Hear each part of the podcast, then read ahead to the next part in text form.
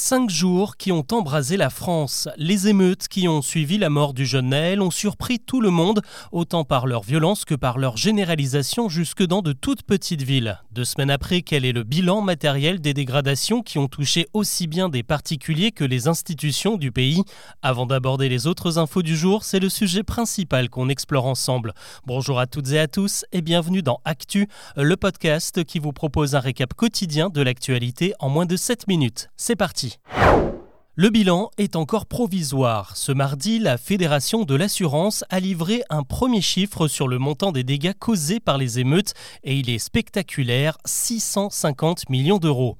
Et encore, ça ne concerne que les sinistres qui ont été déclarés, plus de 11 000 incidents qui ont surtout concerné des professionnels ou des commerçants qui ont vu leur vitrine détruite, leur stock pillé ou leur véhicule de travail réduit en cendres. Un tiers du coût total concerne les bâtiments publics comme les mairies, les commissariats ou les écoles qui ont été dégradées. Qu'est-ce qu'il faut en retenir? Eh bien que ces émeutes figurent parmi les plus violentes de ces dernières décennies. Comparé à celles de 2005, le montant des dégâts est aujourd'hui trois fois plus élevé qu'à l'époque, alors que le mouvement avait duré trois semaines. Et si ce bilan est impressionnant, il pourrait le devenir encore plus, puisqu'exceptionnellement, les victimes disposent d'un mois pour déclarer un sinistre au lieu des cinq jours réglementaires.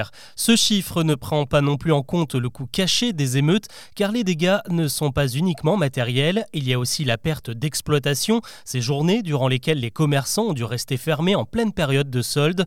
De son côté, le patron du MEDEF estime que la facture totale dépasse le milliard d'euros. La question qui se pose maintenant, c'est combien les assureurs vont bien vouloir rembourser? Le gouvernement et la fédération professionnelle leur ont demandé d'être conciliants et de faire des efforts sur les franchises, appel entendu par la plupart des compagnies d'assurance qui ont promis de faire un geste. Reste à savoir si l'épisode de 2005 ne va pas se répéter, car à l'époque, les assureurs des collectivités locales avaient refusé de couvrir une partie des frais car ils estimaient que l'État était responsable des émeutes et que c'était à lui de payer. L'actu aujourd'hui, c'est aussi les mauvais chiffres du dépistage du cancer. Santé publique France dresse un bilan ce mardi et il n'est pas bon. Seulement une femme sur deux a participé à un dépistage du cancer du sein l'an dernier. Pour le cancer colorectal, le deuxième le plus mortel en France, seulement 32% des Français ont passé des tests. Ces chiffres nous mettent très loin de l'objectif de 70% fixé par l'Union européenne.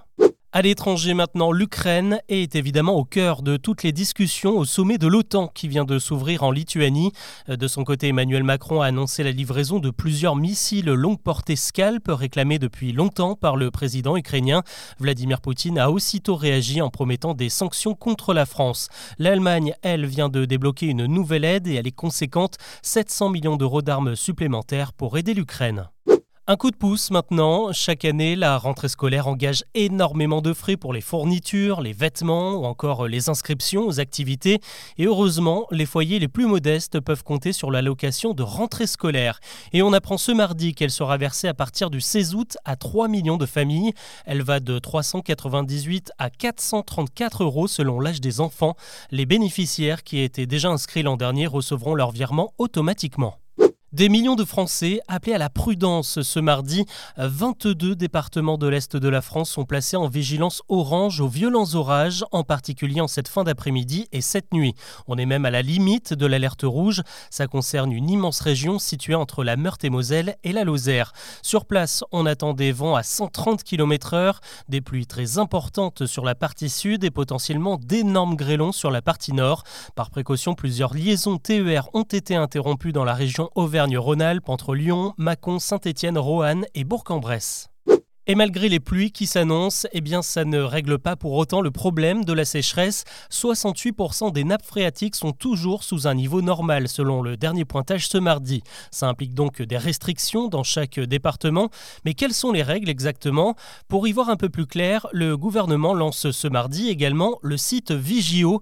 Euh, comme toutes les cartes météo, on y retrouve un code couleur pour nous indiquer la situation dans les différents départements. Il y a aussi une liste précise des gestes à adopter.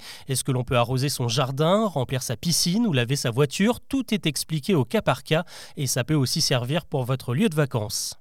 Qu'est-ce qui rassemble les Français? C'est la question que l'Institut Ipsos a posée à des milliers d'anonymes pour établir un baromètre du lien social dans le pays.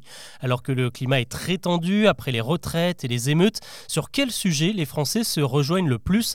Eh bien la réponse est typiquement de chez nous puisque c'est la nourriture. Selon les sondés, les plats de notre gastronomie mettent tout le monde d'accord et incarnent le sentiment d'unité. Parmi les autres réponses, il y a aussi notre système de protection sociale, la langue française, l'école et la laïcité entrent aussi dans les valeurs fondamentales de notre nation, et à l'opposé, la délinquance et l'extrémisme religieux sont les éléments qui la mettent le plus en danger.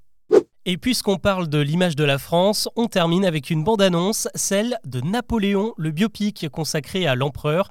Il est réalisé par euh, Ridley Scott avec l'acteur euh, Joaquin Phoenix dans le rôle titre. Les premières images viennent donc euh, de sortir et promettent un film épique sur l'ascension et les chutes de Napoléon et une plongée dans ses plus grandes batailles de la conquête de l'Égypte à la Bérésina. Ce sera à découvrir en salle le 22 novembre.